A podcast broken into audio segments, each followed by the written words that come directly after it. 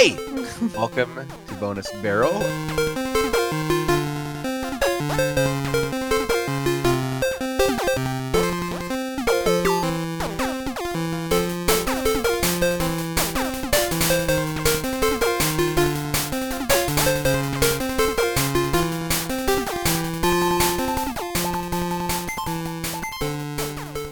I am Rob, and with me is. Sean. And Seiji. It's the RSSSL feed. Yeah. because there's uh, yeah. a Lef here, a wild Lef. You know, I know at least two people who are going to be happy to hear Lef. I One of them is on the call. happy. Oh, okay, three people then. So that implies that you and Shelby and Sage are not happy there. No, I am happy. I'm, I'm happy. super happy. I'm, I'm just, I'm, I'm just as fuck. messing with you. I'm super happy. You know me. Uh, yes, we do. We knew. We do know who Lef is. Lef, uh, almost the founder of the show. Just about. Yeah, you're like through what eight episodes in before you jump? No, it was like five episodes in before you. Yeah, it was something less than that. Yeah. yeah. Fun he fact. What's it? There is a there used to be a podcast called the All Gen Gamers podcast, and they did sort of like video game stuff. They were like the the retro community amateur podcast theme show for a while. And their first six episodes are almost unlistenable.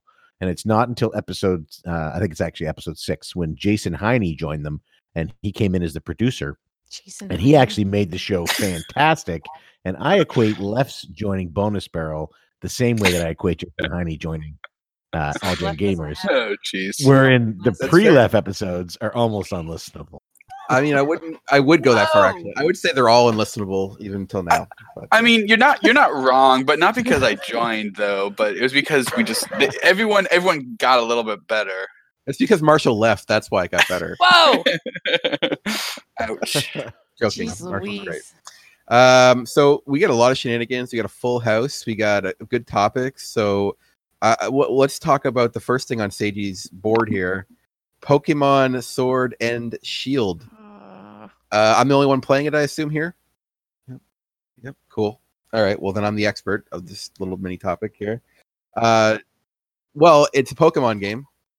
It is uh, like every Pokemon game that's come before it. It's you know like 80% fun, 20% frustration.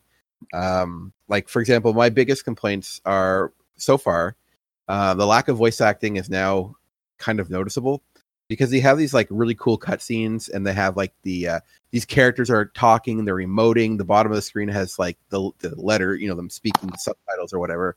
But there's no sound coming from their voice. There's music, sound from the crowds, and it's really noticeable. I wish that they would have had like even if they had like a Sims or Animal Crossing like thing, that would have been better than just the void of silence. So that that bothers me. And the other thing is, and this is a technical complaint that I definitely agree with, is that the wild area, which is super cool, and this is not game breaking, is it stutters like crazy when loading different portions of it because there's so much shit, right? Like I play online or pseudo online, so there's like I don't know hundreds of avatars running around the wild area, and you can talk to them and they'll give you free shit, and they're based off of other players.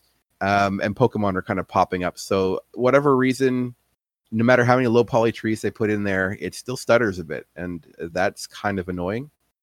But you know, whatever. I, I've played MMOs on and off for decades, and I'm kind of used to that. So not doesn't bother me too much, but it's certainly valid.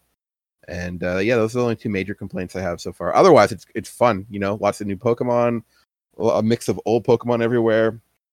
Battle How do you feel- Great. How do you feel about the the deceit from Game Freak? You mean Dexit? No, no, deceit, like the lies. Oh, oh, sorry. I thought you were talking about Dexit. Uh, but I thought you were pronouncing it like DC. I'm like, what are you being like? You seriously don't know how? All right. Anyways, um, I don't, I don't care. What? I, so I've talked about friends on and off about that, and frankly, really, Game Freak should never have given that reason. They should have just been, we're not including all of them in this one. Uh, you'll see more of them in the next games. Don't worry. And So the then let it- reason- yeah, The lie was that so they didn't, they didn't include the whole Pokedex in this game, yeah, and the reason that it, they think. gave was that they were making new. They were building each Pokemon from scratch, essentially. and Yeah. high Um, quality animations. Yeah, but ultra reliable 4chan uh, Mhm. released a side by side image of wireframes that they uh, they got legitimately from the game and did not just make their own in Photoshop, Mm-hmm. uh, verifying that that was not the case. Um, yeah, and so a lot Uh, of people are really upset. That's why it has a user score of three point five. Well, I can't tell you what animation. Like, I, I mean, I'm sure. Like, first of all, I- don't know why they wouldn't just take them from the older games. I don't know why they bothered to give that flimsy excuse if that's the case. But like, uh, so I- think about. I I imagine how awesome Pokemon would look with custom animations for each Pokemon with each ability. Like, imagine Pikachu's Volt Tackle or, or even his Quick Attack were all unique to Pikachu. That'd be awesome. Uh, but there's like literally over a thousand Pokemon, and uh, I just don't see how that's a, a viable way of making a game in a timely fashion. It's Okay, so that- see- yeah, I'm glad you mentioned the number of Pokemon. I have another question. Mm. Uh, this was online. Somebody on Twitter. I, I can only assume a developer from a major company like BioWare or uh, Rare or Retro tweeted this because the the numbers and it seems very factual. Um, Mm. So he posted that uh, approximately, if we say 10 minutes for each Pokemon, so that the developers don't feel stressed, no. that would be six Pokemon an hour. There's 807 different Pokemon, 807 different shiny, and let's say approximately 100 various forms of each Pokemon, and 150 new generation. That's still well below 2,000 Pokemon. But for the sake of easy math, we'll say 2,000. So if 20 people work on this, and I mean 20 people working on on a game this size by Game Freak, that should be a small number. That's uh, that's 120 Pokemon per hour. So even if they only work three hours a day, because I assume game developers don't work all day, uh, that would be uh, 360 Pokemon a day. Um, so five to six days, bam, you're done. Why didn't they just put all the Pokemon in the game? okay, so that's, that's a joke post, right? Uh, no, that was an actual tweet that somebody wrote as a reason why they were angry at the game. on Game Blah. Freak. Ten minutes for each Pokemon. What the fuck are they talking about? I mean, they don't want you to feel stressed, right? They, so that's that's why they gave you the extra time. Man, people must think being an artist is really easy. Not just Why being an artist, you have to design it, code it, put it in. I hate people. No, Yeah. and there's so much more than that too on the art side. It's like, yeah, sure. So if it goes to Rob, he's gonna concept it. It's got to go through like a bunch of people, so they say, yes, this is good to go. We can build it because you don't want to design something, build it, and then somebody come back and say that's garbage. Start over because then you wasted time building it. So there's like this. Like review process that has to be done, and then when that's done, you gotta fucking rig it. Mhm. Okay, you gotta skin weight it. You gotta fucking do all the maps and stuff for it you got to like it's it's an insane amount of work and so 10 minutes like go fuck yourself like i don't understand these people and well like nobody ah, they just make assumptions on how things are done but there's so much but yeah it's like then there's coded behavior that you have to work on and then there's uh you know There a balancing pass because there's how many fucking pokemon could you imagine balancing a game like this Yes. So what do you think? 15 to 20 minutes then per? Probably, uh, I would say an hour, maybe. No, it's like so. Like the steps. Shelby's right. The steps of going this thing is insane just to make it. Because first you concept the Pokemon. So like, let's say it's a new Pokemon from scratch. You're going to go through a concept artist is going to potentially go through thirty to hundred drawings for just one Pokemon, potentially to get the right design. I'm talking like thumbnail sketches, and then they're going to do color versions and, and cleaned up drawings, and then people are still going to fight over which ones they're going to want to pick because no one's ever going to agree. So it's going to be a bunch of designers, other artists, uh, stakeholders, and stuff. They're all going to be arguing over which Pokemon will represent that. Then, it, then after it's finally concepted and there's a nice little you know concept sheet for the 3D artist, they'll take it, like Shelby said, model it in whatever form, and then they'll have someone who will who will texture it. So that means like painting on the textures. Pokemon aren't exactly super detailed, so that probably that pat not probably not too bad. Uh, and then like Shelby said as well, rigging it, weighting it, and all the other crap that goes. Yeah, but I'm adding a few more. Then there might be animatics that they make for the animations. They might do storyboardings for those to see how that thing would actually work. Then they would have to actually animate it, so that would go to an animator to do, and then it has to be put in the game for the QA to test it. And and then it might go back and forth. So they might go, "Oh, this doesn't work." So then we're gonna have to do this all, oh, you know, yeah, start. then there's a sound Yeah. pass Yeah, yeah, yeah, and exactly. effects. Audio. fucking effects like Yep. visual effects oh my Coding. god It's a huge process for just one Pokemon. If I'm hearing you guys as Oh, as no. actual game developers, if I'm hearing you correctly, it sounds like people on the internet with no training might not have any idea how games are made. Uh, there's what- no fucking way Okay. I, I'm gonna play a little. I'm not gonna be as harsh as you guys about that. there's definitely going to be ignorance there, and and and it's not like game developers can't lie. If they if indeed everything I've heard is true, if Game Freak said that's the reason, and then it's shown that they're just using the 3DS models, like so so for, okay, from my perspective, taking those models and adding, you know, if they need more polys, adding them. If they need to fix the rigging stuff, but they're using those rigs as base, that's completely valid time saving method. They Yep. should do that, but they shouldn't say we're rebuilding it from scratch if they're not. Now, if they said that and then realized, oh fuck, we don't have the time to do that, and then they started doing those anyways, then that's a completely natural part of game development. You're going to realize that, oh shit, our intentions were great and idealistic, but that's not going to happen now. We don't have the time for this. What can we do to save time without So- cutting everything? And they already cut.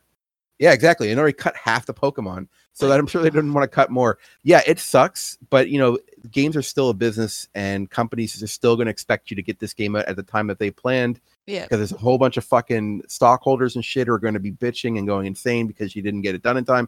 It is just a it's not some dude making a simple game by himself that he can just like I'll just make up a mm-hmm. Pokemon roll." and even that's really hard too. So but but when you factor in the committee and all that shit, it's just and it's an insane process. But I, I just want to people should still be able to, to have criticism about a game. Games aren't perfect just because they're hard. I just Right. wanted to, to say that. Uh, I do have a serious question. Mm, Um, Sure. Specifically with the wireframes, which I assume you guys can answer. Even if they built it from scratch, is it not reasonable that it would still look the same as the 3DS wireframe Uh, because it's the same Pokemon? It's Yeah, just built in a different engine. If Yep. you're talking about wireframe, you mean like the the the skeleton, right? The rigged skeleton. Yeah, yeah, because Uh, that's what they were. That's that's the images they showed to say, "Hey, they lied. These are the exact same." Not the way it wouldn't be a rigged skeleton. He's just talking about like you know when you take Like uh, the anchor points and stuff. It's just like lines, lines on a screen yeah. in the shape of a Bulbasaur. I don't know what it's called. Okay, it's bones. uh, oh God, I know what you're talking about, but I don't know the name of it. Shelby, you clearly know the name of it. So no, please. it is just called wireframe. Can you can you Okay. send us a picture of what you're talking about, Sean? Just so every Yeah, I don't think it's it's I don't think it's anything to do with the rig. I think it's literally just like you can see the edges of the polygons and shit.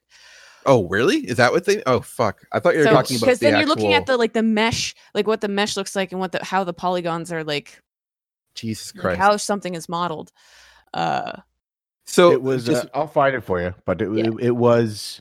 Here I'll Um, find an example it was just one. like it was just wires. It was nothing. There was no skin Okay, on it. It was so just, what while you guys are are looking that up, I'll just mention that. So when a model is made, you might be able to fit certain animals or, or characters in the certain um like uh default uh they're well they're they're rigs right and, and what i mean is like if you have a quadruped in a game you'll reuse the same rig for a lot of quad as many as you can possibly get if you can line up those things it saves time and like it's not a, a 10 minute process to make an entirely new creature in, in any not. game and like and if you can reuse a rig that is good because that will save you precious time that you need can put otherwhere in other places i mean okay So th- this is the image that was shared that somebody said, "Look, Oh, they lied. These are the same."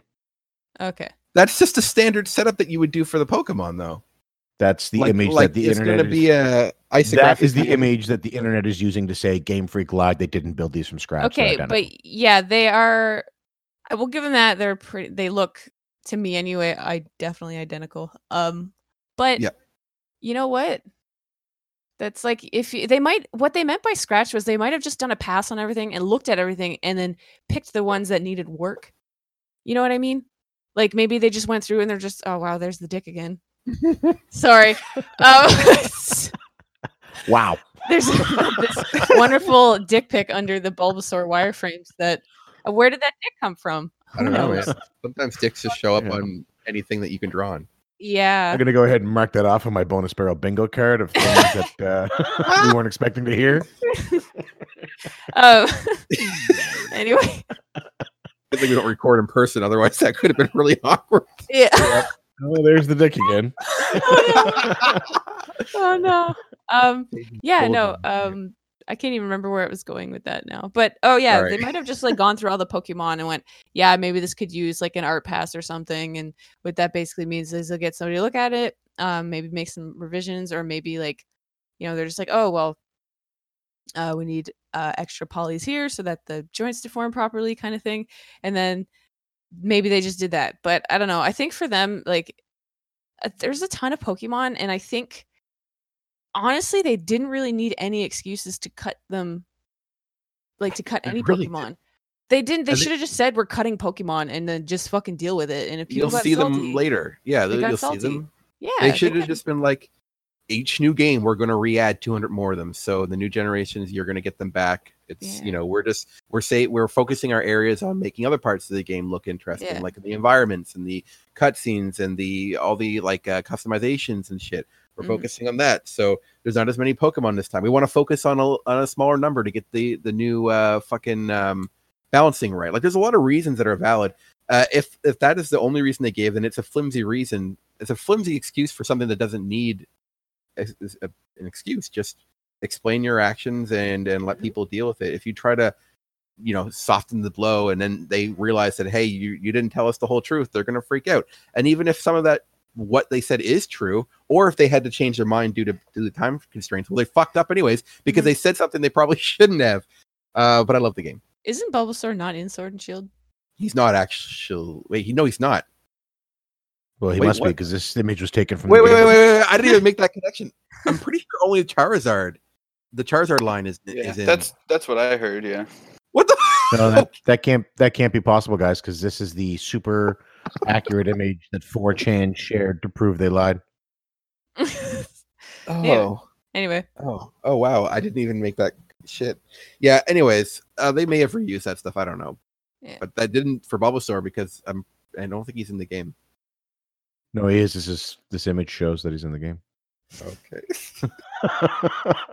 All right, sorry, I, I just had questions about that because that was No, it's that was sort of like the, the hot button stuff this week, and you guys are my real source of of how games are made. Like Uh, I don't know how make that a Nintendo works. I don't know how Nintendo works, honestly, but I assume it's not that different from any other com- company when it comes to the uh, process. yeah. Except you- for all the lying. Well, yeah, every company lies.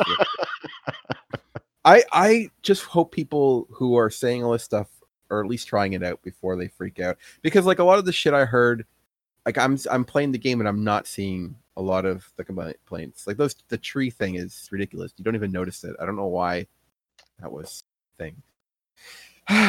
yeah. Well, anyways, it has a 3.5 user score from I'm sure all those people who probably played it uh to that point. I don't like I don't know, man. I think people should be able to to not like a, a popular game and stuff. It's just I just I feel like a lot of this shit is just outrage based off of not actually ever having, you know, played it and maybe even weren't going to play it. I don't know. Am I crazy? I- No, I think that's probably more accurate. There's people who were never going to play this game who were screaming how angry they were. Yeah. But uh for that being oh, and I heard another person say it's like super short, and maybe it is, but I'm seven hours in and I just beat the first gym. So I don't know. I guess if I was just speed rushing it with one Pokemon, I probably could get Did you get game really Bulbasaur yet? No, I haven't seen them. I'm using a new. I'm trying to use newer Pokemon, it- although I have a few older ones in my team so far. But I'm trying to use the newer ones because I'm always interested in seeing new Pokemon. But I just got an, an Eevee, so I mean, I have to. I have Oh, Eevee's the best. yeah, I have to change. I had to at least add that. Uh, yeah. Anyways, are you, any of you guys going to play Pokemon eventually? The Sword and Shield. no. Okay. I was a maybe. Like this was if I was gonna play one, this would have been the one because it seemed like it was accessible. But I'm Sure. hearing that Let's Go is probably more accessible. It's more accessible. Yeah, it is. It, I mean, if you haven't played Let, Let's Go, I would recommend that too, especially if you. Have you played any Pokemon before? Yeah, I I beat um uh, Alpha Sapphire and Oh, okay. Blue. Oh, nice. Yeah. So the first one and then the remake for that one on 3DS. Or no, Alpha Sapphire was a remake of a different one. Anyway, it's yeah. the third one, third series. Cool. And I Alright. liked them. It's just they're like simple or they're RPG lights. You know what I mean? They're simple. It's, yeah, they are. So and there's nothing How wrong about- with that. I I enjoy that sometimes. How about you, Seiji? You used to like the Pokemon. Do you gonna play play this one? Oh, I love Pokemon. I, I think so. Yeah. Good, good. I was very surprised about all this scoring shenanigans. So I'm a bit disappointed, but just a very tiny, tiny bit. Um, but it's more with people, I guess. I don't know. People react to things. Um, what can Yeah. you do? I guess. Uh, just give it a try if you if you're able to. And like, borrow it from a friend. It's really not as bad as you might have it in your head. Uh, and I'm sure the Pokemon will be back. And uh, you know, it, it's cool not to play with either too. If you feel like it's that important, then you want to show. The best way to do it is to show with your dollars or your wallet. But the not the best way to do it is to freak out online, uh, especially when you haven't played it. Just my opinion. Um, you know, take it however you will. Yeah, try it or don't try it. Bam, you're done. Yeah, I'm still playing um Luigi's Mansion 3. Maybe I, that, that's why I didn't get it because I want Ah, I I want to should've finish that, that. first. I want to that. I picked up Link's Uh, Awakening this week, and I should have grabbed Luigi's Mansion at the same time. Link's Awakening is good. I've never played it, and I, I know it's uh, a, a top one for Mark. So Uh, speaking of games, Lef and I beat four games last weekend. That's crazy. Four Lef. games. We beat four games in the afternoon. We That's the uh, reason why I got roped into coming today. It's like, oh, you gotta come. We've eat four Yeah. games to talk about. did. It's, it's almost like the old school times uh, back when we used to do the YouTube episodes. Yeah. Uh, we played through Knights of the Round. Um, not the one that you own, right? No, no, I own, own the shitty one based on a cartoon that I thought was the good one. You still have that one, right? I do, I do, and it's like really hard to play because it's confusing. as Fuck, maybe. Yeah, we played the Capcom one. So I have the Capcom beat 'em up collection, and uh, left Lef was like, "Does it have Knights of the Round?" And I'm like, "Hell yeah, it does." I've Uh, always wanted to beat this game. That's why it was one of those games from my childhood that I could get pretty far, but could never finish it. And then we had just unlimited continues. So, Hell yeah, woo! basically perfect arcade port, but with uh, limited continues. So it was Yeah. you know fun, and we beat that. Uh, but then the highlight was the Dragon's Lair trilogy. I, I had it for Switch. I think I got it through limited run, and um, I've been wanting to play it for a while. And then we're like, okay, let's fucking let's boot this up and see how it is. So we went through Dragon's Lair, and then we beat the Space Ace, and then we went back and beat Dragon's Lair too. And you know they all feel kind of different. Yeah, definitely. I've talked a lot, Lef. Why don't you explain these games? Oh, jeez. I don't know. Um, Timmy! they're I don't know. So I feel I kind of feel like as an artist, that's like it's a you game though. Um, is the thing because it's so pretty. It's a very beautiful. pretty, very well well designed done game like that. I don't know. I'm sure everyone's. I was really excited because like I always knew about Dragon's Lair, but I never I seen it in like an arcade when I was a kid, but I never played it. Um, so it was it was a fun experience to finally be able to like play Dragon's Lair, and it's just like everyone would expect. It just you know move out of the way of incoming rocks and, and shit like that. It was pretty much the whole game. So you're It's just quick time. event, mash isn't yeah yeah just quick time events from from start to end and It's the it's the order 1886. oh yeah kind of but you know No, no, a li- little more gameplay in the order I, I, I like the order. Yeah, so you have up, down, left, right, and sword as your or gun if you're playing uh, uh, uh, Space Ace. And so the first game is is a little more confusing than the other two. It's kind of funny because they Dragon's Lair two is probably the best of the three in terms of of actually playing it. Uh, although Space Ace is a lot of fun, but basically in Dragon's Lair, your your your GF Daphne, I think her name is, is yeah i think it's definitely yeah, by a dragon, and then you have to go through this his lair, uh, which is a castle kind of, and like so you'll play through these little scenes, and then you have to hit the the buttons at the right time. There's an indicator, so you can either do a visual indicator, or you can use the one the game gives you that gives you a hint, or kind of a quick, hey, press this one. It's still difficult, um, but yeah, we definitely did not play with it with that with those off because we wouldn't have, we wouldn't have gotten anywhere. I don't think. no definitely yeah. not So we played basically as a quick time, and it was still really difficult. And the thing about Dragon's Lair, it's weird, is like you can't qu- the first one, you can't quite tell you're making progress because you don't. It's weird. Like you die, you get a game over. You can get a game over, and it starts you roughly where you ended, but then it, things then the levels get shuffled up. So as I understood it, there was like seven levels in the game, and I think they shuffle the order of the screen. yeah they'll like mirror image it like you'll be going Yeah. left instead of right different orders too. So so it's like like you don't realize you're making progress, except I guess you eventually start seeing less screens as you go because eventually we finally got it, and then we got to the dragon's lair, and then and that was it took a while we for us to super that. excited too whenever we finally got to the dragon's lair we're like the dragon's lair like we got we got so excited it was fun There's some great overacting from Daphne too, like and oh she my is god captured, but I, I think she's into it. She's loving every second of being captured. She's just Yeah. there like rolling around this magical cube, and she's like just doing these like sexy points and stuff. She's like, "Save me!"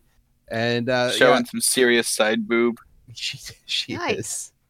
Uh, Space Ace, you're you're this little nerd, uh, Dexter, I think his name is.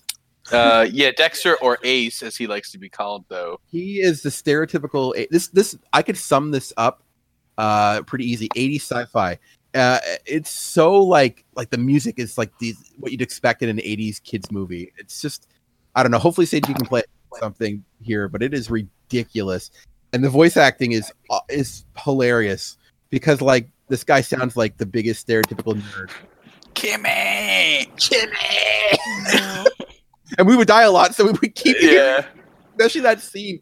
And so, like in that one, you have to fight like Borfur. His name is like something like that, some weird name. Evil Genie. We call him Yeah. the Evil Genie. He does look like evil. He looks like uh, the uh, Aladdin's genie, but with like big mutton chops and. he looks so weird, and uh, yeah, you're, and then every once in a while in a level, you'll turn into the buffed up Ace, and the music gets all intense and stuff. It's it's fun. I really like that one a lot. Um, that one played very linear. Like you knew you you knew where you were going start to finish. So basically, you just get a full scene. They were relatively short. They're pretty generous with the checkpoints, uh, which I make I think makes this makes this one the probably the easiest of the three to play. Um, yes, you're just kind of following a story, and then and then you get to the end. And then lastly, there's Dragon's Lair, and we had a little bit of Lair two, and we had a little bit of confusion with this one. Wouldn't Yeah, we, beat, we yeah we played through technically played through like the the main part of the game twice until we realized we need to be collecting items. It was the only one where there was these hidden items that so whenever you have to you know dodge left or something like that, every once in a while there's certain areas where you'd see a hidden item instead of going left you would need to go right to grab the item. Yeah. So we weren't we were non-committal towards these items because we just wanted to finish through the game. Um, but after playing through the four levels, four or five levels that they gave you, um, long. it-. Yeah, and they were long and very like wow, they were kind of like acid trips half the time too. They were so weird. They were. They were. and then so eventually what would happen is uh it would we would play through the four or five stages and all of a sudden we'd be back at the beginning and we would get some screen but we never really paid much attention because we were I thought like, I fucked up. yeah, yeah. And then all of a sudden we were back at the beginning of the game and we're like, what the hell's happening? So we played through it twice and then we realized we need to get all of these items. Um, so then we would then became committed to those items and then were able to uh, to complete it. But one thing that was kind of strange with this game is that it was kind of nice to because how we were doing it, we played like three five lives or something like that Oh yeah. and yeah, then so we would we would switch off when we would lose all of our lives and Right. The way we were playing is that we're just staring at like the the buttons on screen that would tell us when we need to you know move or use the sword. Um, so it was sometimes difficult to enjoy the scene because we were so just focused in on what we needed to do. So it was fun to be able to have another person there because whenever you eventually lost you could actually enjoy the scene. Um, and that's I feel like how we ended up finding most of the hidden stuff in Dragon's Lair 2 is the person who wasn't playing was like I see it. Um, so it was uh, it was a good two two man effort and it was fun. It was a good game. I actually really liked it. Like I mean they're I did. basic, but like it was it was a pretty fun game to to kind of dick around with for a few hours. I would say a surprisingly fun multiplayer game. Yeah, yeah. Not that you would it's expect it to be. meant Yeah. One other great thing about Dragon's Lair as well that we figured out, Dragon's Lair 2, sorry, is that it saves the items. Uh, and as long as you don't get a game over during that stage, then you would carry the items forward constantly. So we knew. So you did. So if you lost, you didn't have to go back and repeat the whole game. You would just have to go back to. You you have to make sure you don't miss it at a certain level, and then that way, even if you died at the next level, you'd still have it. So yeah, And, the- and and the second one you were time traveling as well. Um, right, and world traveling, I guess. yeah, yeah. Where did you go? First, you're in like this uh, weird uh, pit, I guess, like uh, with Prehistoric times, there's like that- dinosaurs and oh stuff. yeah, yeah, yeah. And then you go to the Garden of Eden, which is in sky in the sky, uh, and you have to try and make Eve eat the apple.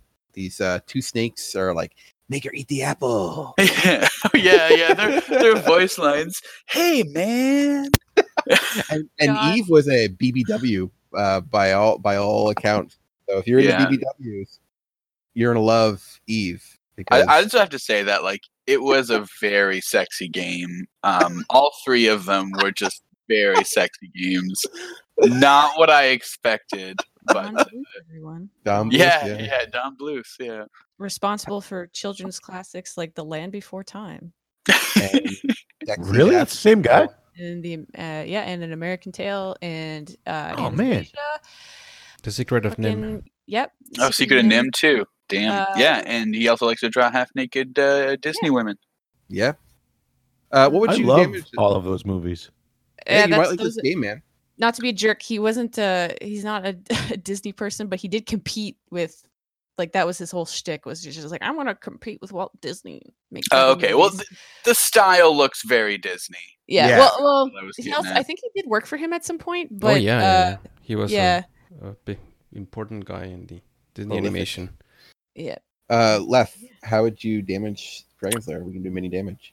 Uh, jeez, I know they're fun. They're, I don't know. I feel like you kind of need to. If you were going in there expecting something more than than what it is, you'd be extremely disappointed. But I don't know. I knew exactly what I was getting myself into. It feels like an iconic arcade game, and I kind of and it's it's how accessible the game is, and I think no matter what, you'll get something out of it. Uh, I I don't. I'm not going to give Dragon's Lair any damage. I thought it was really fun, and I think a lot of people would get a lot of giggles out of playing it. Super accessible. Uh, it's on everything. It's a lot of fun. Just you know, it's not going to be a deep game. You should play it. No damage as well. Woo. There you go. No damage. Dragon's Lair, check it out. Play it. Give it a chance. Uh, cool. Right. So what's next? I know Shelby and I have some things to talk about, but before that, is there anybody else? You guys have any other cool? Like I see a Warcraft thing on our board here. I uh I started I started playing World of Warcraft. You're a bad person. You're not even playing classic either, are you? No, no, no, no. I uh I don't have any desire to go back to the dark ages. Uh, there are a ton of quality of life improvements that didn't exist when I quit in the Wrath of the Lich King that make the game um, super accessible and easy to play in a more casual method than I was used to. Oh, fair Yeah. enough. Yeah. Uh. Okay. Well, you don't get to play with Sundari J. That's just heartbreaking. I mean, he could play classic if he has. Uh, if he he uh, he could play uh, current because if he has classic, he has to have a subscription to current. And Oh, he he Um, won't. We're the we're Battle him and I are way too deep into classic. uh, yeah, I'm not how are going you back. I- enjoying it? No, keep Hmm? talking. I asked how Lef was enjoying it, but then I accidentally cut off Sean. So Sean, finish your thought. no, no, I go ahead, Lef. I would I would like to hear how Lef's enjoying it. Oh, I've been really enjoying classic. It was kind of this nostalgic kick at first. Um and now we've connected with a lot of people because like one thing about playing like the retail world of warcraft is that it's a very like solo experience nowadays and you, you can enjoy the whole game by yourself and that's fine i i love retail world of warcraft too i don't play it anymore but it's a very different experience where you can just be by yourself and still pretty much experience everything in, in classic you need to have that group um, so we, we've been able to build or, or locate a good community that we fit into and we've been having a really good time with it um, we he's he Sundari J just hit 60, so he's kind of getting ready for end game. I'm level 57, getting my way Okay. there. So I'm gonna do Molten Core for my first time on Tuesday, and I'm really excited for it. It's awesome. You've you have never done Molten Core before? No, I never. I, I during the original release of Vanilla, I was like a 15 year old idiot kid, and I had no clue what I was doing. Um, so I, I I only started like doing like big raids in World of Warcraft and uh, Burning Crusade. So I'm excited to be able to, awesome. to get that opportunity. Molten That's Core's a lot of awesome, man. I'm, I'm really excited for you. Yeah, it's been a lot of fun. Really liking the game. I mean, it's definitely classic WoW, not for everybody. Um, Yeah. Especially if you like come from retail and you like all these quality life improvements that don't exist anymore are just crazy. But add-ons go a long way to make the game like a little bit more quality of life. But it's Classic it's been a lot of fun. Is unplayable without mods. I A little bit, like- yeah.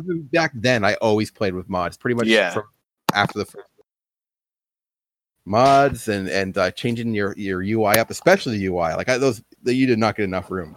No, not at all. Not at Not all. And like I'm I'm one of these weird people that want to see some of these quality of life wins come to classic. Like I want to see the barber, and I want to see just like you can't fucking dismount. You- Yeah, like when you use an ability and you're on your mount, like you need to like dismount. You just get an add-on to do it. But there's all these small quality of life things.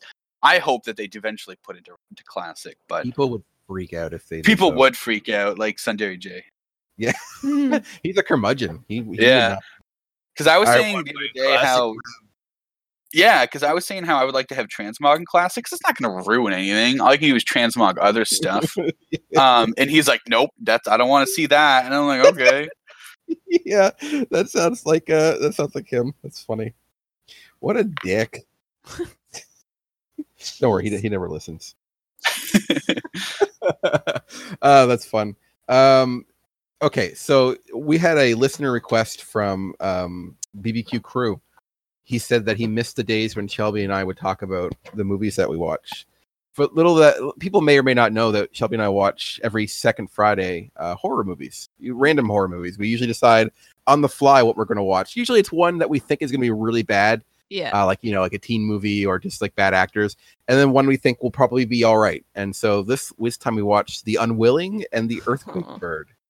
Shelby, why don't you describe The Unwilling a little bit? Um. Okay. So it starts. Oh, fuck. I don't, Jesus. I'm just like it's all coming back to me now. I'm just like, oh no. bunch of Um, cornbreads in. Yeah, a bunch of cornbreads. Uh, if any, maybe we'll explain that term at some point. that people understand, but that is not right now.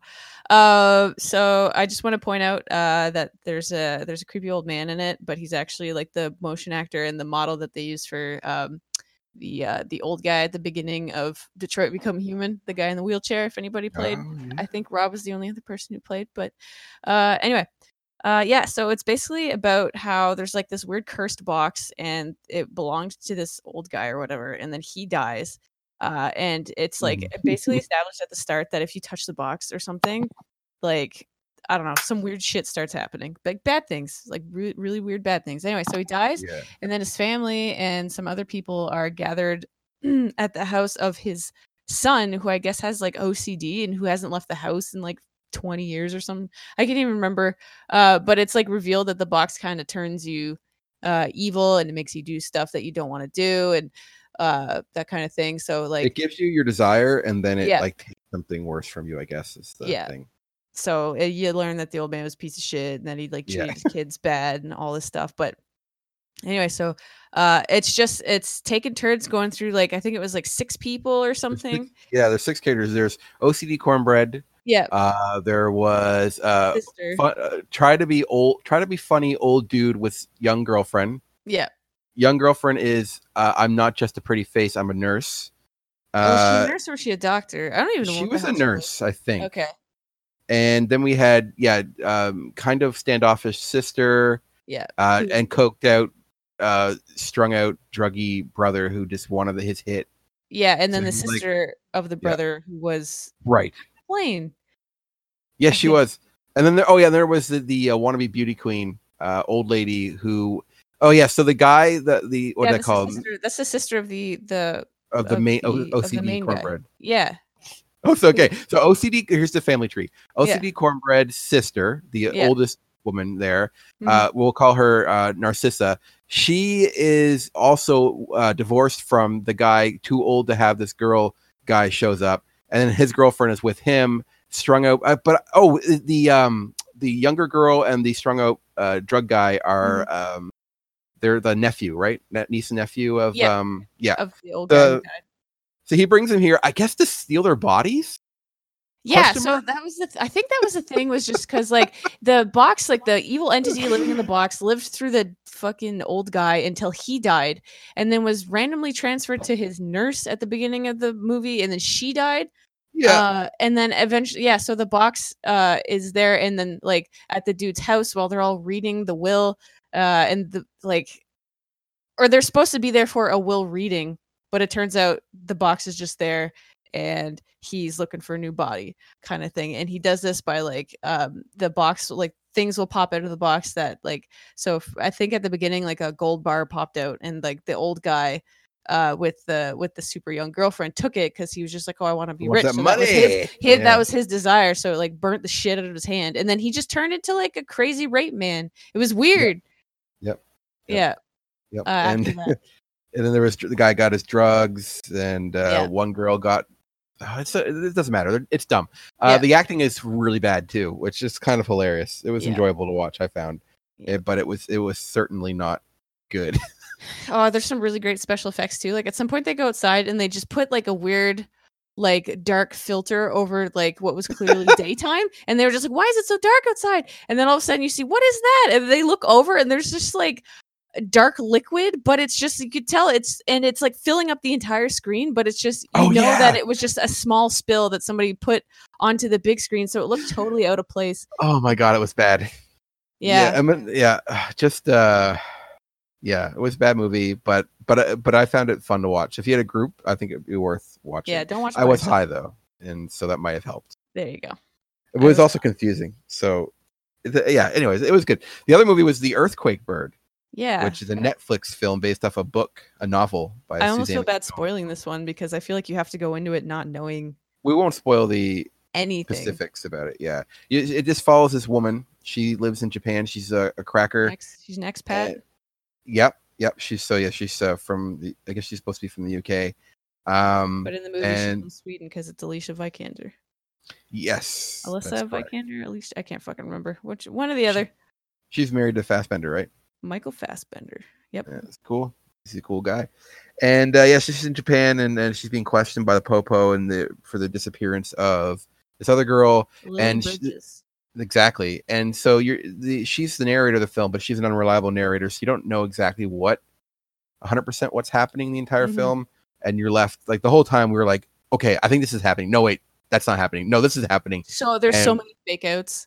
Yeah, Oh so many, gosh. and and some of the things that you see aren't you it's what she's seeing, but she's not seeing something that necessarily is there. Uh, it's not a it's not a horror movie. I mean, it's a horror movie. It's not like a paranormal one or, or anything. It's kind of like a kind of thriller. thriller, yeah. But it's basically like who killed Lily Bridges, and then it just goes from there. Uh, Do you think it was a good movie? I here's the thing is I still don't know how I feel about it. Like even talking about it now, I'm just like I don't know if I was. It was frustrating at certain parts, and I'm absolutely. I was. I think actually both of us were really scared of her.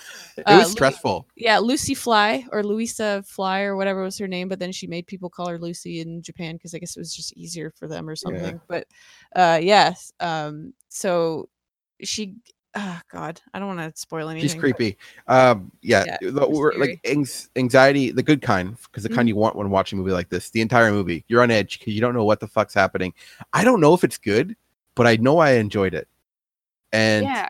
I would say it's fun to watch, especially if you maybe have a couple people who are cool with watching a movie and also gabbing a little bit because you're like, what the fuck is happening? hmm 'Cause- and then like, and then having your theories because there's a lot of twists and turns hmm the entire like we really like went 360 with some characters. Like we were like, okay, this person did this. No, they did that. No, they're cool. No, they did this. Yeah. So It yeah, it's guessing. it's a lot of fun, uh, surprisingly. But I don't know if it's good, but I just know I liked it. Yep. Yeah. So that's uh, that's our movie review. We did it. Yeah. Uh, you guys got anything else to talk about before topic? Going once, twice. Topic.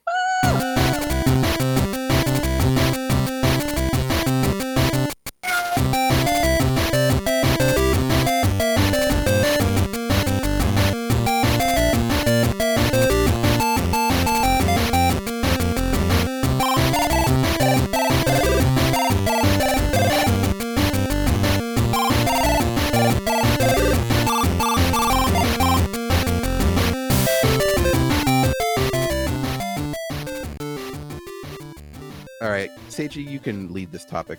I, I actually wanted Sean to lead this one because um, we've all have like uh, experience working in games, so uh, I think it's good to have that perspective. I, I guess Sounds great. You Sean, lead want you want somebody who's dumb to, to lead. Yeah. no, some That's some, what I would- someone without like game dev experience and maybe like because to Maybe I made a me a lot of this made a game. stuff like it might seem like too obvious to me. So Right. maybe you can bring that fresh perspective. Yeah, for sure. Uh, so last week we talked about uh, we had a little discussion offline about what we wanted to do for a topic this week, and I brought up that my favorite episodes of Bonus Barrel uh, as a listener are the ones when we get to hear the professional point of view of the team uh, who has like a combined I don't know thirty years experience making games or something ridiculous.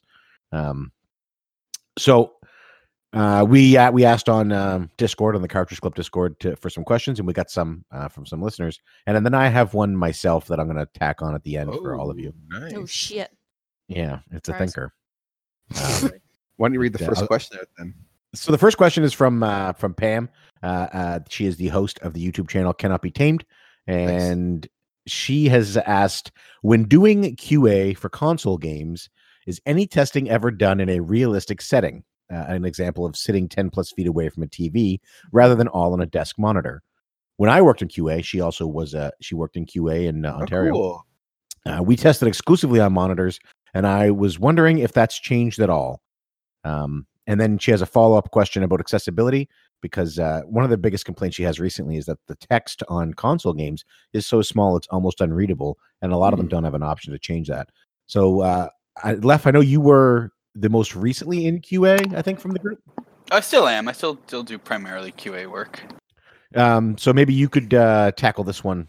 Yeah, and I and I've actually been doing a lot of console stuff lately Nice. as well. So this this kind of ties in exactly what I've been doing at work. Um, but to the answer to the question is yes. Um, we typically when I do any console testing, we pretty much do it strictly on a television, um, as as as if you were sitting on a couch playing at home. Um, and I'm not sure what it was like back then, but to me, it seems crazy that you're just testing on a desk monitor. That seems weird um, because a really important thing that we need to be doing is checking different televisions you know especially nowadays with the different tvs that are out there there's like 4k monitors non 4k monitors we need to be checking all of these different things um, so no absolutely we go through almost as many different types of tvs and some monitors but tvs primarily um, when when we go through the testing process What kind of a distance do you sit from them? Is it set up like a living room for you guys to play in, or are you still basically sitting at a desk? No, it's pretty much like a living room. I, I pretty much the way you know to if you could imagine it, like where we have our little pod of desks, and then we have like a TV in between two kind of pods, and I just wheel my computer chair over there,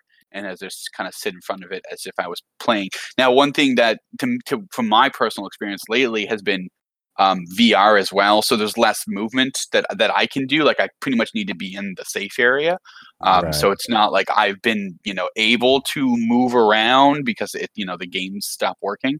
Um, so it's it's kind of a, a little bit unique in that regards. But no, it, it's you know nowadays we always do it on as many different televisions primarily as possible. Okay, very cool. I know when Pam uh, did QA, it was back for the original Xbox, so things have probably changed um, since then, or perhaps the company she was with just didn't didn't handle it. What sounds like the best way to do it, because you would want to, I assume, replicate the uh, scenario that a person's going to actually be experiencing the game in, which it sounds like you guys do. Oh, big time, big time. And like without getting into all the nitty gritty boring stuff, but like there's like massive amounts of, of work whenever, you know, a game is about to be released from from the QA side of things. And, you know, it's a massive checklist of things that we have to accomplish. And, you know, one of those checks is like check all these different resolutions. So you have to go through all of them. I don't know what it was like, you know, in the Xbox days, whether these massive checklists were just in their infancy or or what. That's I think that's really interesting because a lot of times uh, with modern games they'll launch now and people will complain like, "Oh, how come they didn't pick up these bugs or how come these things exist? Why do I need a day one patch?" And I think it highlights how important a good QA team is, and I think it also highlights just how like when you take because I can't imagine your QA team is more than hundred people. Um, Oh, God, probably no. much smaller than that. Um, so when you take that game and you send it suddenly, you know, you've got a million people playing it. That's a million different sets of eyes that could find something that might have might have uh, been missed or something that only exists in a certain specific set of uh, conditions. Oh, exactly. And and the thing too is that like when I what what I find is that like if you play, you know, if you test a game for too long, eventually you're gonna you're not gonna see the things that if a fresh eyes would see on it. So when like you said, like when a million fresh eyes are on this game, um, they're gonna be finding things that, you know, the 20 QA people just, you know, since they got so focused on a few things, because you keep revisiting a few things because those are the big things. Um, and then sometimes it's easy for the small things to get overlooked. This uh, this question might segue into uh, more of a design question. If I'm, I'm and I'm probably using the term design wrong. Uh, do you, as a QA member, ever get to the point where you're like, these are the things that we've found, but these three things are are game breaking or not, ga- or or these are the major ones? Like, do you ever? Who makes that decision of these are the things we need to fix before launch, and these are the things we need to fix after the fact? It's mo- mostly the dev teams that really make those decisions. You know, that's the key. We we prioritize the sometimes the degree of the bug. You know, minor, ah, trivial, minor, major, critical, and then blocker are typically the levels. Um, blocker obviously being that like you know p- progress is blocked from playing the game basically. Um, Right. but we we assign those priority levels on the tickets um, but a lot of the times, sometimes QA and, and, and, the devs will, you know, disagree on on the priority of it, and it's totally, you know, from my perspective, it's really up to them. Sometimes if we log a bug and they're like, we're not going to fix it, that's on them, right? Because we that, that's my that's a QA job is that we we let them know, and then they're the ones who basically decide from there the priority on what gets fixed, how it gets tackled. Cool. You ident- you identify the fault, and they decide the the order with which they need to be repaired. Ex- exactly, because there's always we, a cost to everything. Yeah, we do something similar at work when we're going into a refit period. We'll ident- the ship will identify these are the systems that have issues that need to be fixed, and here is uh here's a list of what order we think they should be in, and then they, they get together with the engineer team and they actually decide the actual order. Yeah, um, yes, very similar. yeah, cool. Uh, well, so uh, Seiji, I want to maybe touch on accessibility with you. Um, because I assume you made all these fantastic sticky notes in this new program we're using. Um, with uh, so with regards to the the text, which uh, and, and, Pam's not the only one I've heard say that. I've actually heard lots of people uh, say that this is a major problem uh, in a lot of uh, games now, especially console games. That, that that the text is so small you can't read it. How easy is it to put in a slider that adjusts the text? Is that uh, you know, is that me being the guy who thinks you can make a Pokemon in 10 minutes? Uh, and is that something that. Uh, did you write that? Did, were you actually the one who wrote that? no, I did not write that. Okay. no, I know it takes you guys at least 15 to make a Pokemon. Oh, yeah, geez. 20 minutes actually. That's right.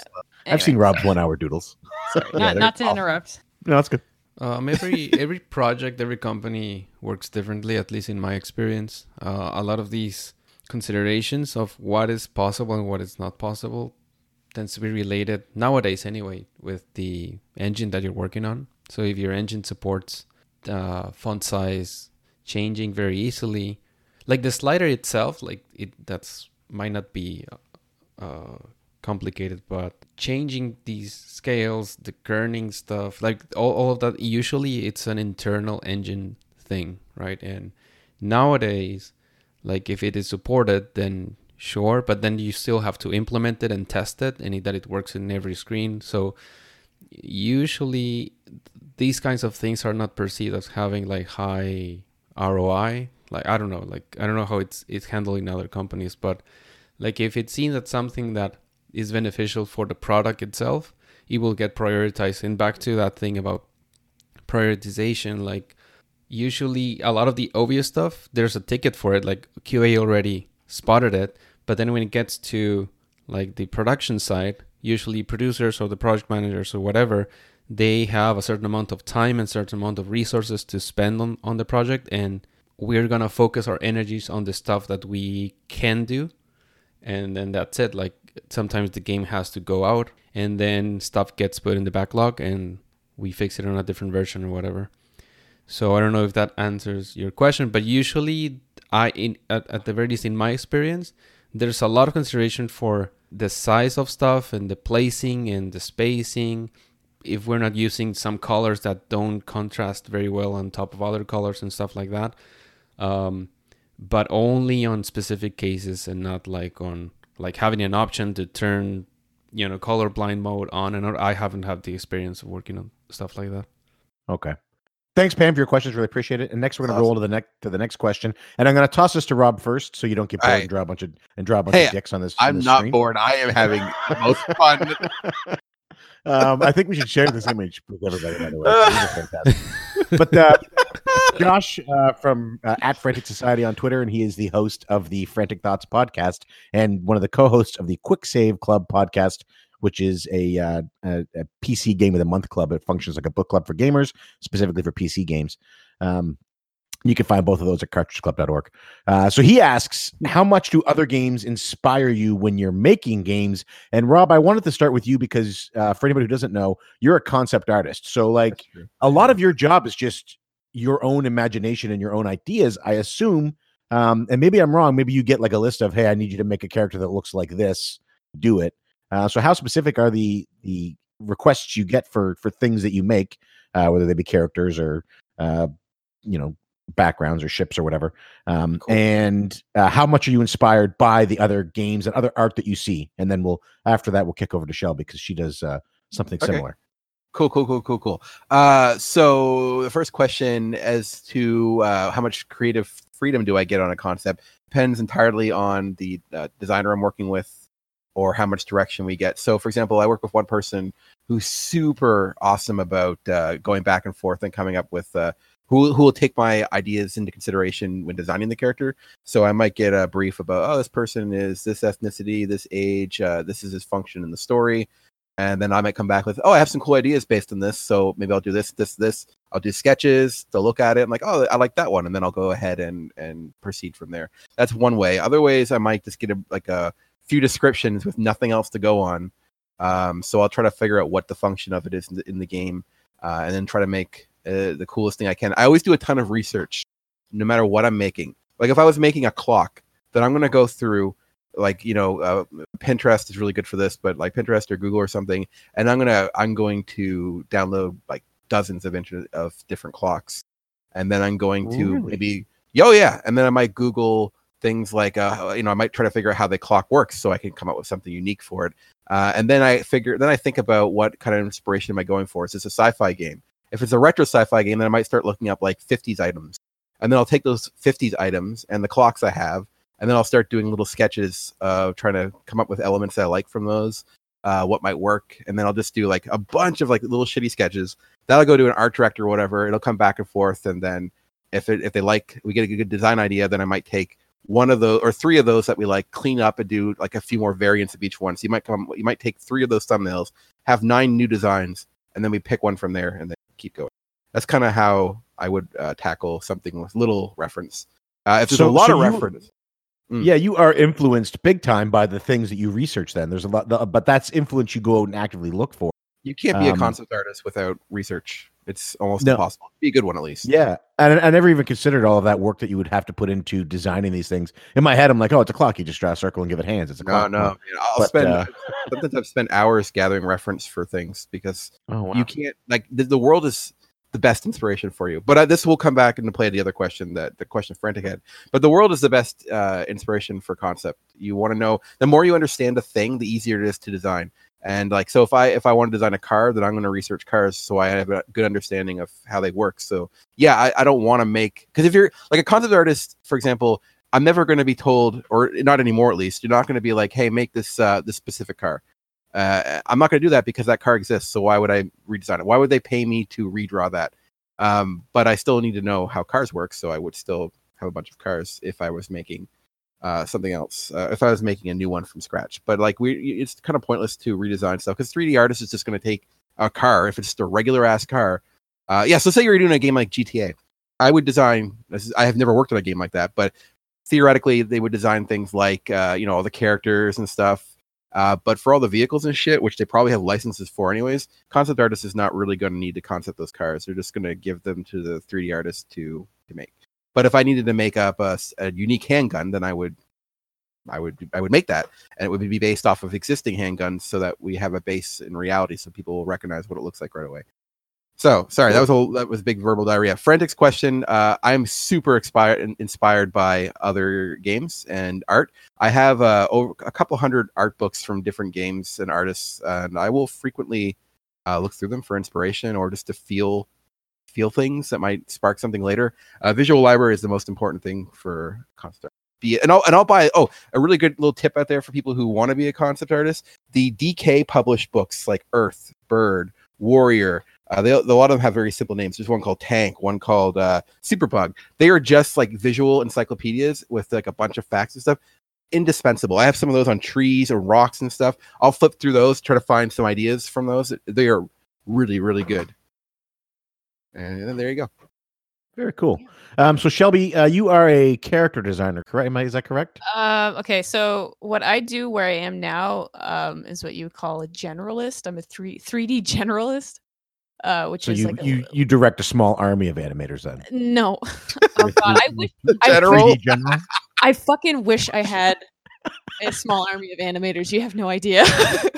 Uh, no, um, yeah. So like, uh, because our team is so small, so like, um, I can't speak to how like where Rob works, like how that works now, just because I know anyway, um, I still want to get into that, but uh, yeah. Uh, so because we have um a super small uh dev team and stuff, like we don't work with other studios or anything because I, I think with him, like a lot of stuff is back and forth between other studios too. If is that right or no? Uh, sometimes depends where. I don't know. I don't want to get into specifics. yeah yeah anyway uh, but yeah so a lot of um like i do a lot of different things like i wear a lot of hats i guess and that's the same for Mhm. like pretty much everybody um at our studio because we don't have time or budget or anything to hire like people for specific jobs so like um a lot of what i do is um i would i'm gonna call it light concepting because i definitely there's no way like i get into um like as in depth of shit uh, as rob because one i'm not that's not like my primary uh, thing like i'm not uh, a concept artist at all but we still have to do it you know? Um so do light concepting there's um um uh fucking uh oh jesus sorry my brain is spaghetti right now. Uh but yeah i do uh building the the character in 3 uh rigging it animating it. I went to school for animating by the way uh 2 2d animating um and i Can you do a lot of explain what rigging is? Because I you've said it three times, and I think Oh, I know what it is. Okay, so you build you build a wrong. skeleton. You build a skeleton Right. for it, and then uh, on your mesh you have uh, like it's made up of things like edges and vertices and polygons, blah blah blah. And you would basically like assign each vertice, which is like a point, I guess, where like four or I'm more edges meet, I guess. But you would assign a weight to that and tell it to follow a certain bone. So that's how like when stuff moves or whatever, like those vertices are just following. It's like a puppet, basically Okay, um, cool. you're building you're building the skeleton for the for the puppet um but yeah so rigging skin weighting uh laying out the skin for the thing so you can texture it so it's basically like i like to um use the i guess uh example of when you peel an orange or whatever like if you peeled it all in one piece and you laid it flat like that's basically what your texture map would look like. It looks like a like a fucking throw rug or something. Like it's a very scary thing to look at sometimes uh, but then you would uh, put your textures and your colors like whatever. And mo- most of the time it works like that uh, but there are other ways to uh, color models and things but i think that's like the, mo- the most common way to do it. Uh, and then after all that animating uh i say animating anyway whatever it's fine uh, and then you export it and put it in the game it really depends on how big your team is because if we were working at a bigger studio there would be a person for rigs only or whatever and wow. they would Okay. yeah uh and then just a person for animating only and then they probably have a person uh for exporting because there's like a specific pipeline that this person and uh the people in coding came up with like just stuff like that but um Right. yeah. So you take Rob's ideas hypothetically and you bring them to life. yeah kind of uh yeah i'd say so Uh, uh, now I understand at your current. That's if you guys work together at the same company. At your current company, you sort of do a little bit of his job, and you're doing your own job, and you're probably doing somebody else's job. It sounds like you're really busy. oh Um, yeah I don't. yeah I don't know how you're going to get 60 Pokemon done an hour. But um, let's talk about let's talk about how much you're inspired by other games. So you must see other games uh, and and character and designs on the games and models on the games. Are you are you as inspired as Rob is um, when it comes to that stuff? Um, Well, because where his thing is mostly like concept and figuring out how shit works and and whatever. Like I have uh less interest in I guess that visually, if that makes any sense. I like Yep. f- thinking about how stuff um and I'm not saying this is not what he does at his job or whatever, but I like thinking about how stuff moves, like how you're gonna get character through animation, I guess, or how you're gonna get a certain feeling through animation. Which you know what, ideally, if I could forever for the rest of my life just be animating, I would be doing that. But when you It work sounds- in a small studio, you got to do a lot of stuff.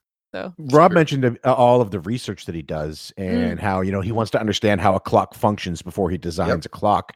yeah, So it sounds like a good concept artist makes the animator's job easier by already designing the. And that's not, not, not like a, I'm No, not you're right. like a- a derogatory, but it makes he could make your job easier by already designing a thing that says you know this is going to function the way a clock would function, so that when you get it, you're not like I don't have to put bones in here where there's no bones because he made this look the way that it should look. Thank you. So- um, but there's still uh, the technical side to that is like he could say this is how this is going to work, but then how you build the rig is gonna. He's not going to tell me where the bones are going to go. Like that's Right. not how that works. uh because that's something that the person who's rigging it has to figure it out because there might be technical limitations like you might have a limit to how many bones you can have in a rig uh Okay.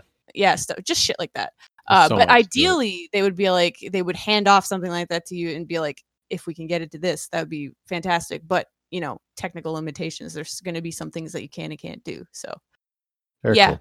um but that's i wouldn't say that's necessarily true for animation most of the time because a lot of that is going and looking at how people are moving like um we call it acting in animation i guess Do you have one of those little statues? I see them on Facebook. Um, it's like a little person, and you can it's posable, and you can use it to Uh, help draw stuff.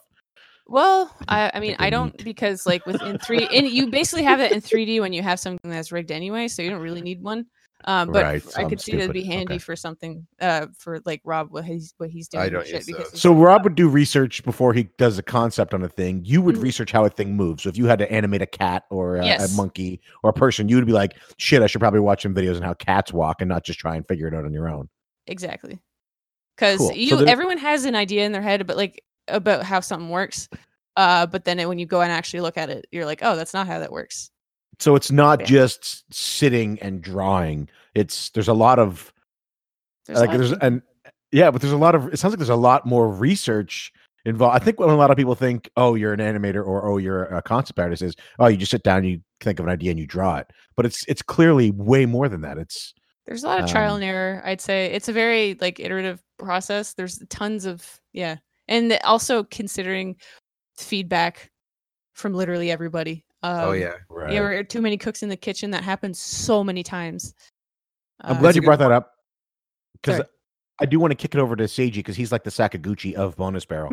Um, wait, wait, before you before you go there, uh, just one just uh, one point to add on to that, uh, and Shelby's right about is um, the, the your studio composition and size will affect your job role. Concept artists at a mobile studio is gonna be a bit different than one at a big studio.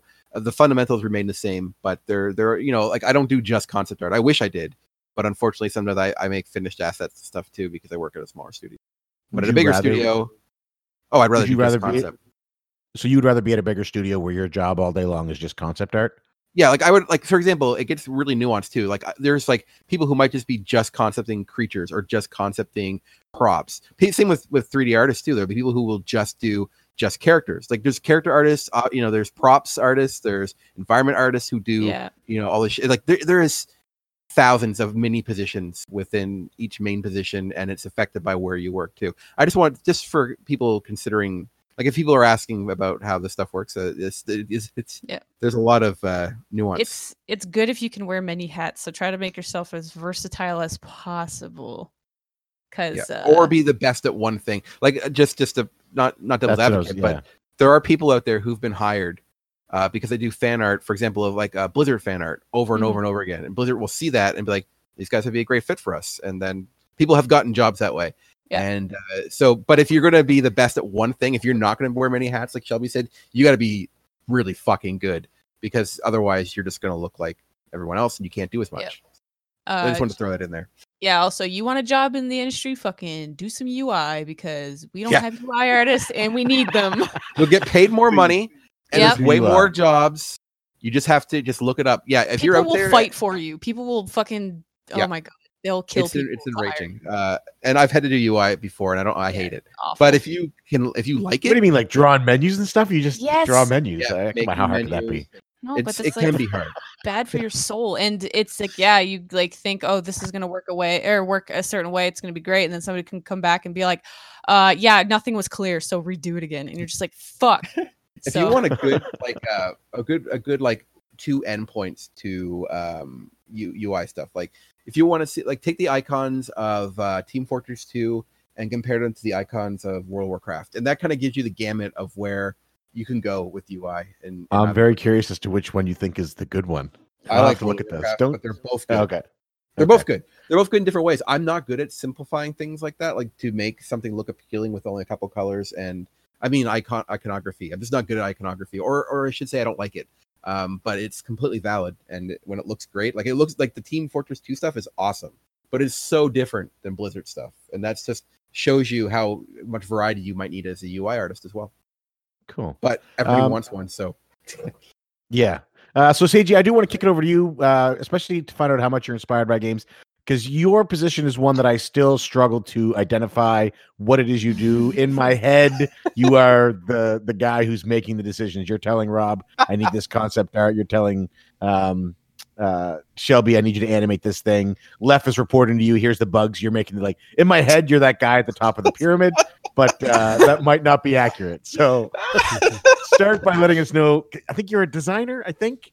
And to me, that seems way more important than it might actually be. I don't know. Oh No, boy. Um, No, a designer is is is basically someone that writes specifications, right? Will give you your your rules of the game, but I don't set the direction. Right? Uh, usually, the direction is set up at a higher position, okay. uh, at the very very top people. Um, but let's say we were making a tic tac toe game, so I would be the guy that would say, "Oh, you have a grid, and there are circles, and there are like the the crosses, and when you uh, match three, this happens." Like that's I, I would write a document with all the visual representations of how it needs to work, the rules, edge cases, and then circulate that amongst the the team. Go to art, go to QA, go to like That's see, that's where my confusion is coming in. yeah. because the the guy at my job, I mean, I'm in the Navy. The guy that hands the work out to the different departments, because there's we have uh, five or six different departments on the boat. The person who who hands us the job list, that's our boss. so you're handing out the the job list of the requirements of this is what we need, but you're like you're not Rob's boss, No, are you? No. I mean, No, I mean, in the scope of the show, you are, but no, we're in completely different departments. Um, Yeah, not even, okay. Usually, art and design are are two parallel departments. They don't have any like hierarchy involved between those two departments. So do the programmers report to you then? Like, no, nobody reports to me. his job is I'm so confused. Not, manage, So not a confused. management job. But but you write you write the specifications of this is what the game needs to do, right? Yes, this is how it works. Yes, everything passes through me somehow, but not through any sort of command chain. It's just Okay. somebody higher in grade in uh, would tell me, "Hey, this is what we need to do. Write the rules, right?"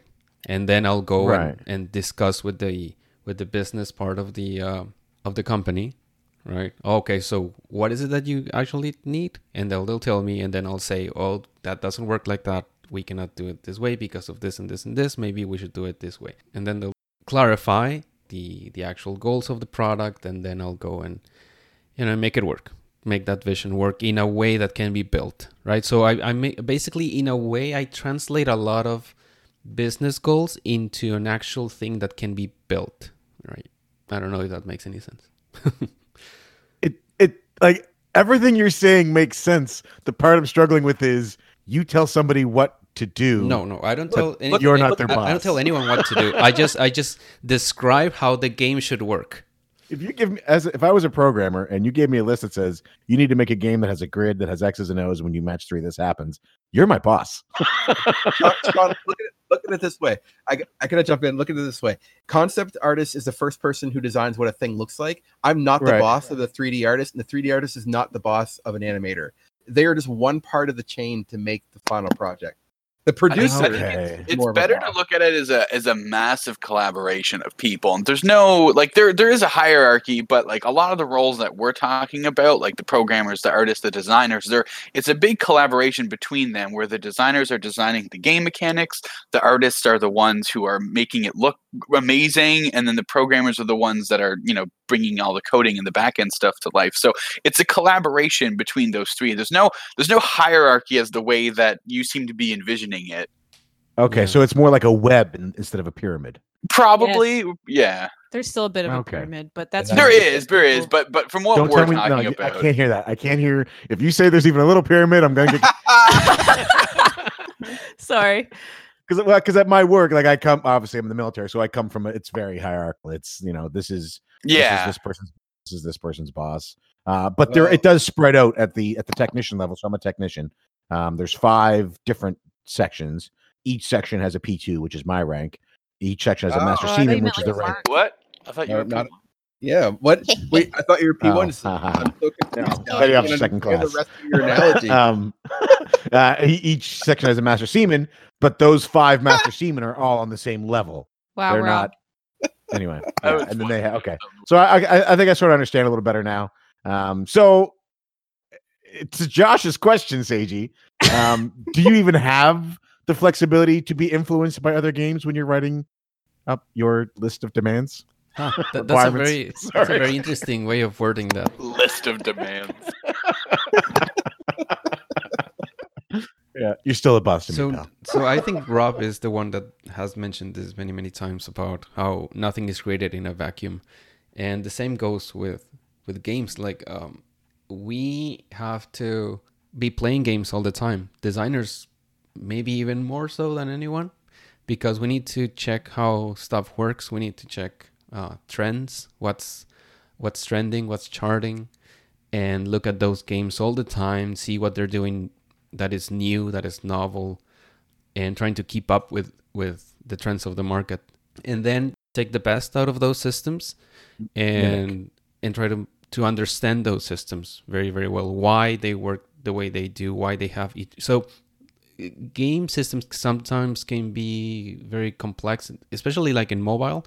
It's stuff that it's very layered, depending on on if you're a, a very highly engaged player, like if you're playing many many hours a day of a certain game, or if you're not, if you're spending. So all of these cases need to be supported, right? So that the game is fun for everyone that is playing the game. Uh, that is very complex to do, and those systems sometimes they're brilliant. Like as a designer, you see them and you're like, oh, I see. This is what they're doing. So then you, when you're making a feature for your own game, then you you're completely inspired.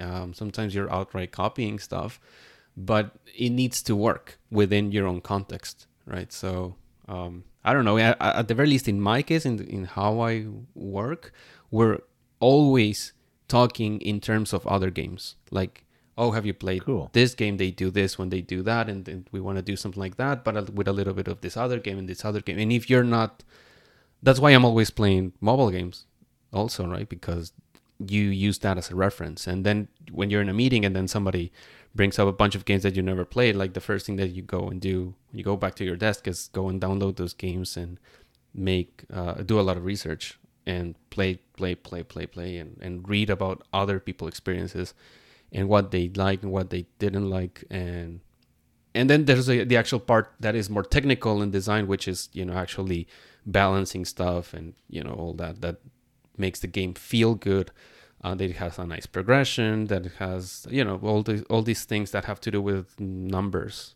for the most part yeah. And we can see that inspiration even in con- like especially in console games if you look at something like breath of the wild where not none of the ideas were particularly unique or uh, groundbreaking on their own but they were all pulled from different uh, uh, other games of the same sort of genre.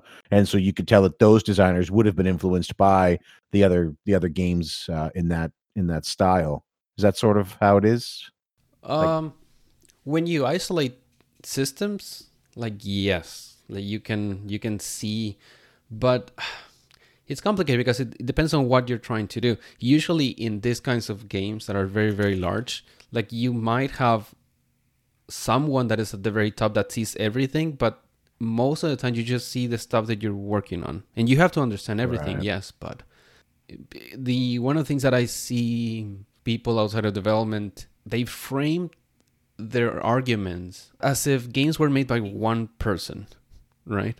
yeah the boss the guy who's the, the guy in charge the director So if like if you're making your, a game just by yourself, like the amount of or the, the stuff that needs to be done is the same as if it's a larger team. Meaning there's graphics, there's code, there's sound, there's production, and all these kinds of things. Um, and but if you're the one guy doing it, you have full control and you can do whatever it pleases you. But there's an element of collaboration that is very complex to manage, right? So sometimes even if you have like a, a small team, people don't agree on everything, right? So sometimes what you see in in the final product is just you know the consensus, right? The what what you could do between the agreement between you know the people and the time that you had to spend and all these kinds of things. So there, it's a complicated operation. Yeah, it's definitely making games definitely isn't simple. Um, Lef for you from a QA standpoint, now you have your checklist of things. You're like, you know, they they want you to check specific things. You want to look for things. You're obviously looking for for bugs or things that stall gameplay. Do you ever uh, have the option, or is it required that you do uh, just all the time say things like, "Hey, you know what? I'm I'm playing the game, or I'm doing this thing, or this aspect of the game works better in this other game." Or is there much influence in?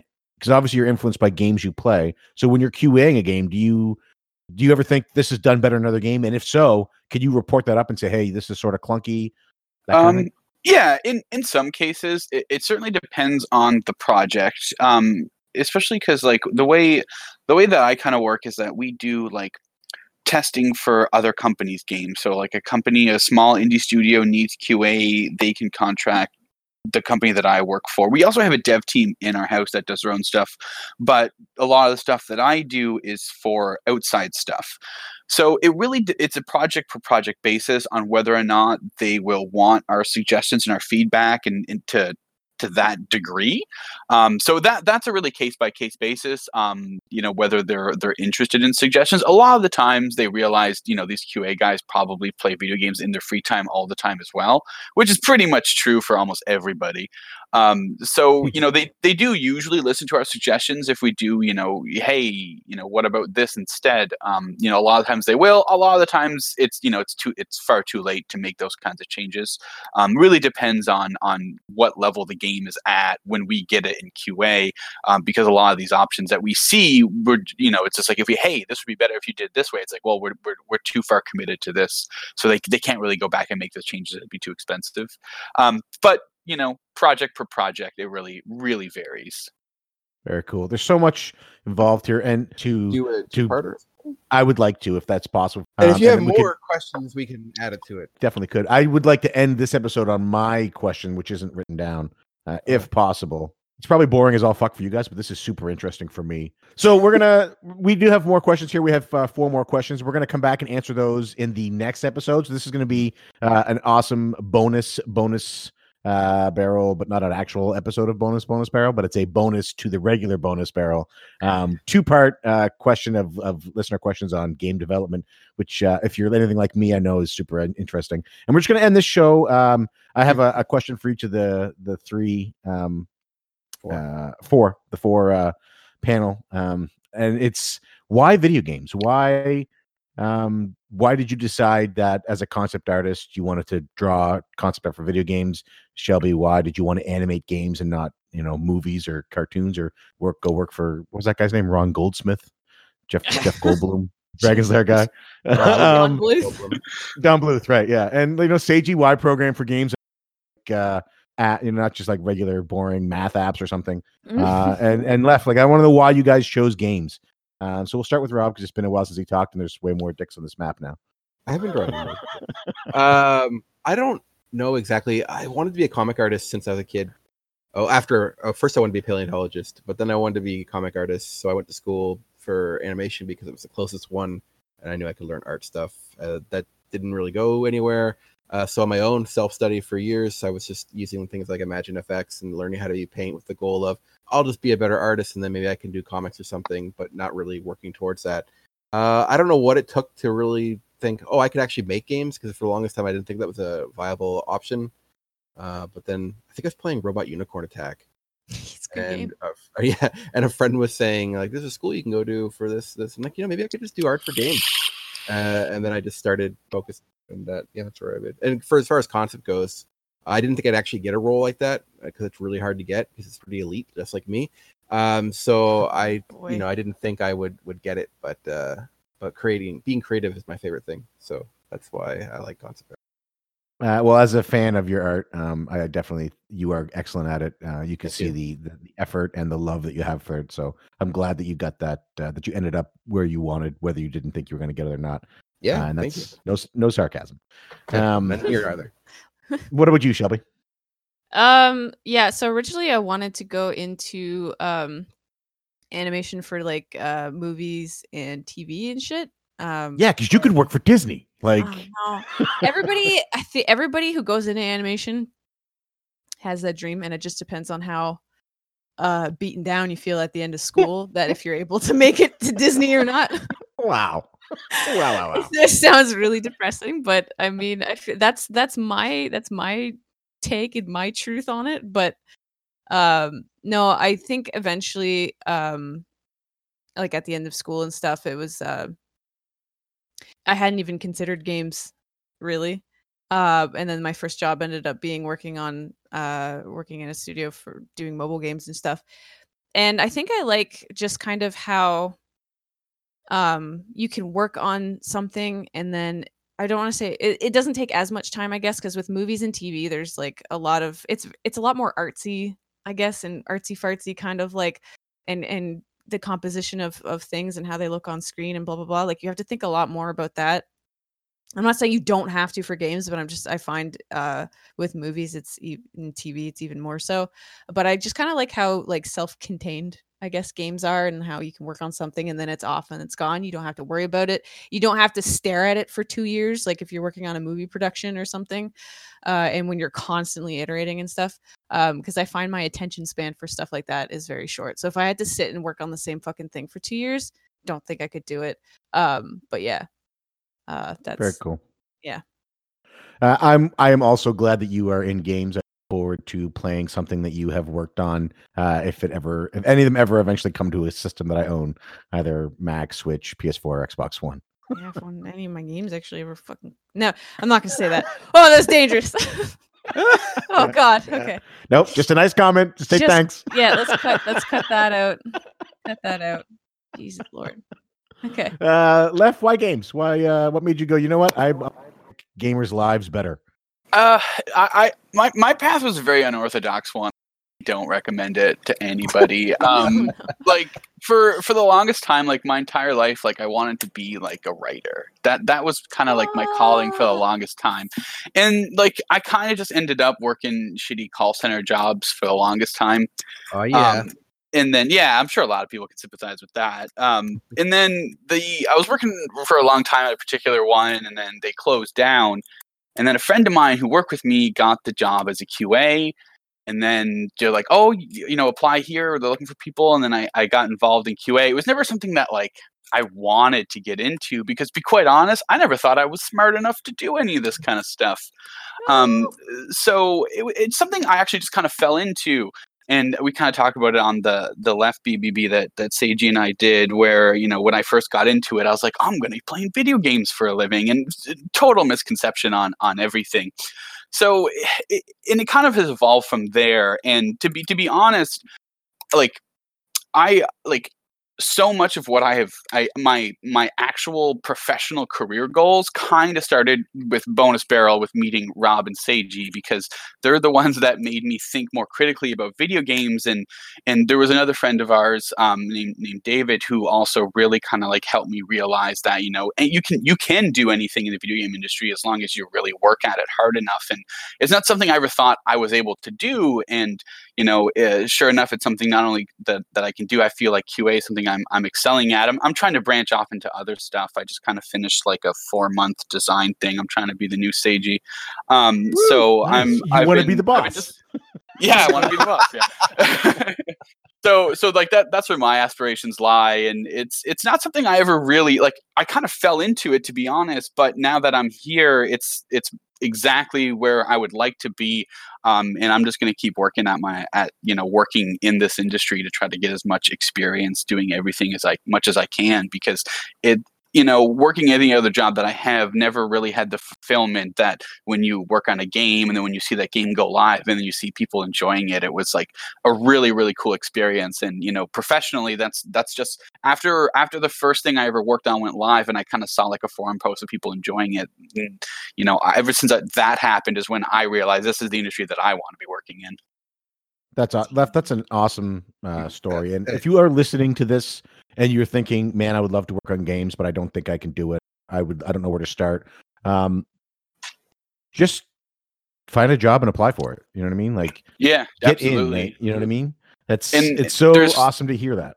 then there's there's so many resources out there too um like you know as someone like i'm i'm i'm trying to get into game design and like i i have a little bit but like i'm i'm no Seiji and you know i i do a ton of research into the topic still and you know with the internet it's it's easier than ever to kind of find those sorts of resources and you know even even things like bonus barrel is, is good for that kind of stuff i would i would look elsewhere most of the time um not or or look at anything say anytime Seiji talks just shut up and listen to him and you'll you'll learn a lot Man, that's good, people- that's people good life Seiji. advice. I know. what? Frankly, I don't think Seiji's all that.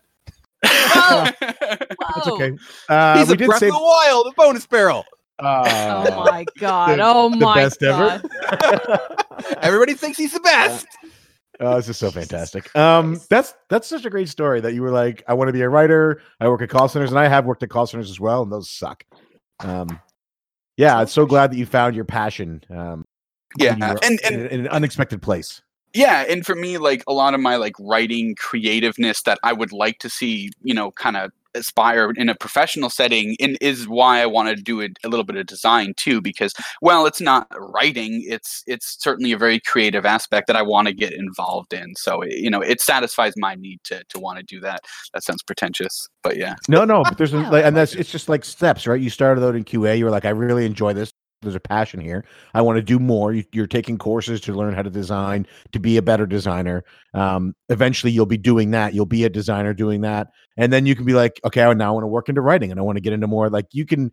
There's nothing to stop you from just continuing to keep going and hitting those targets. And eventually, you know, we'll, we'll be reading a credits for a game someday, and it'll say, you know, uh, story written by uh, by Lef.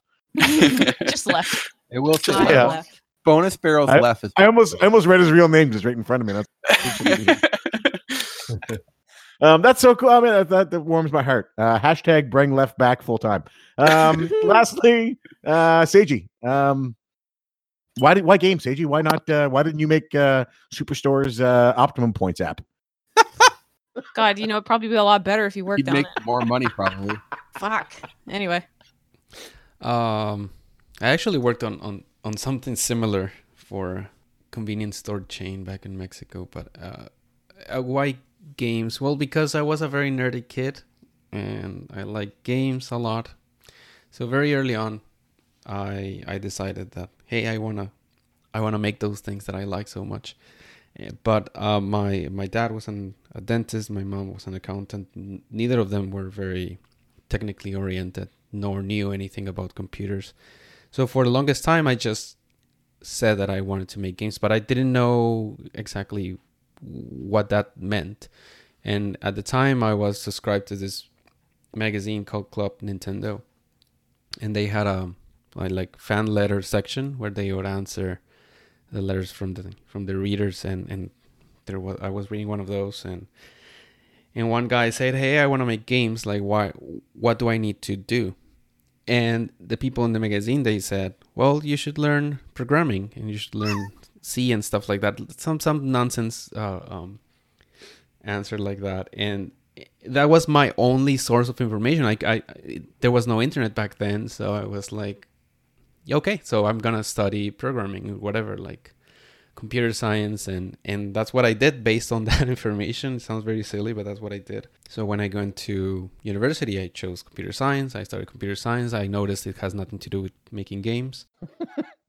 but I did learn programming and I was sort of okay at it. And just so happened that when on my last year of university, mobile gaming company moved to town and I applied for a job there. I got a job and that's how I started making games. And like I, I knew some programming and I was starting to learn how to transform that knowledge into actually making a game, but from a very technical point of view, like like what what, what is a game, right? It's, it's it's like making animations on real time. That's what what you learn from a programming point of view. So I was learning how to move, you know, points on a screen from one side to the other, learning about, you know, clearing the screen and screen buffering and all these kinds of things.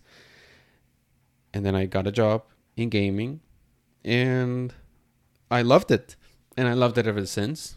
And and and to what they were saying about um you would be better off economically working outside of games. Yes, that is true. I've worked outside of games. The job security is better, the pay is better. Um, and software development is in a way it's easier, but why I remain why I chose to remain in gaming in in game development is because that matches what I want to do outside of work. So I don't see work as just work, but as part of what I just enjoy to do. So that's why I'm I got into games and why I remain in games. Games are the best, So you- man. Yeah, you're happy. I think is the answer. You may be able to make more money in, in another avenue, but you're happy making games, and that is more important ultimately than than uh, than how much you make. Uh, this is great. Th- Thank you guys so much for this. This has been a great episode. I can't wait for next week to ask some more of these questions. Um, I would if this whole show was just you guys talking about games uh, development and uh, the industry and what you know and your experiences, uh, I would be the happiest subscriber. But Well, I, Anyway. I hope people enjoy it uh, and that they're entertained by it. yeah, so uh, that's all for this episode. I'm gonna kick it back over to Rob so he can do his usual. Um, Cool. Well, thank y'all for listening.